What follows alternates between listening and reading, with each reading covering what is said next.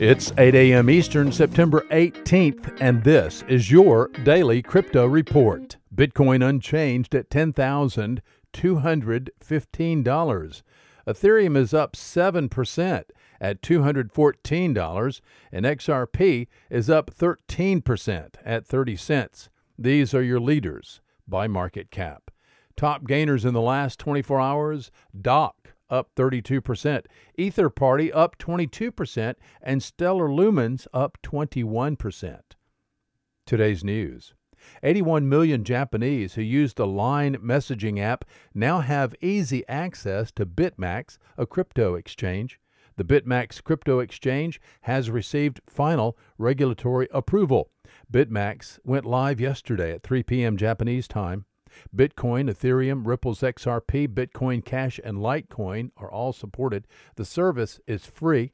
The service is accessed through a wallet tab on the Line messaging app. The service is available to residents of Japan with a Line account. The Commodity Futures Trading Commission yesterday named Coinbase Vice President Dorothy DeWitt as its new market regulator.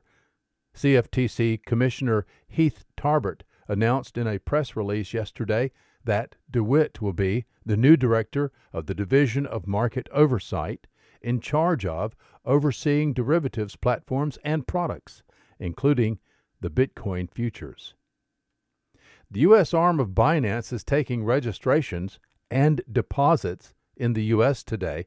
The platform will go live supporting Bitcoin, Ether, XRP, Bitcoin Cash, Litecoin, and Tether. The recently announced Binance dollar backed stablecoin BUSD is not supported. The U.S. rollout will be gradual, with 13 states not served, including New York, Texas, and Florida. Well, crypto exchange Huobi is expanding in the financially troubled Argentina. Huobi said in a press release yesterday it has launched Huobi Argentina, a local exchange that will facilitate the purchase of a range of cryptocurrencies with the Argentine peso. Argentina ranks fourth worldwide in nations adopting cryptocurrencies, with 16% acceptance in that country, according to market data provider Statista. Those are your leading headlines today. Visit us at dailycryptoreport.io for sources and for links. Find us on social media, add us to your Alexa flash briefing, and listen to us everywhere you podcast under Daily Crypto Report.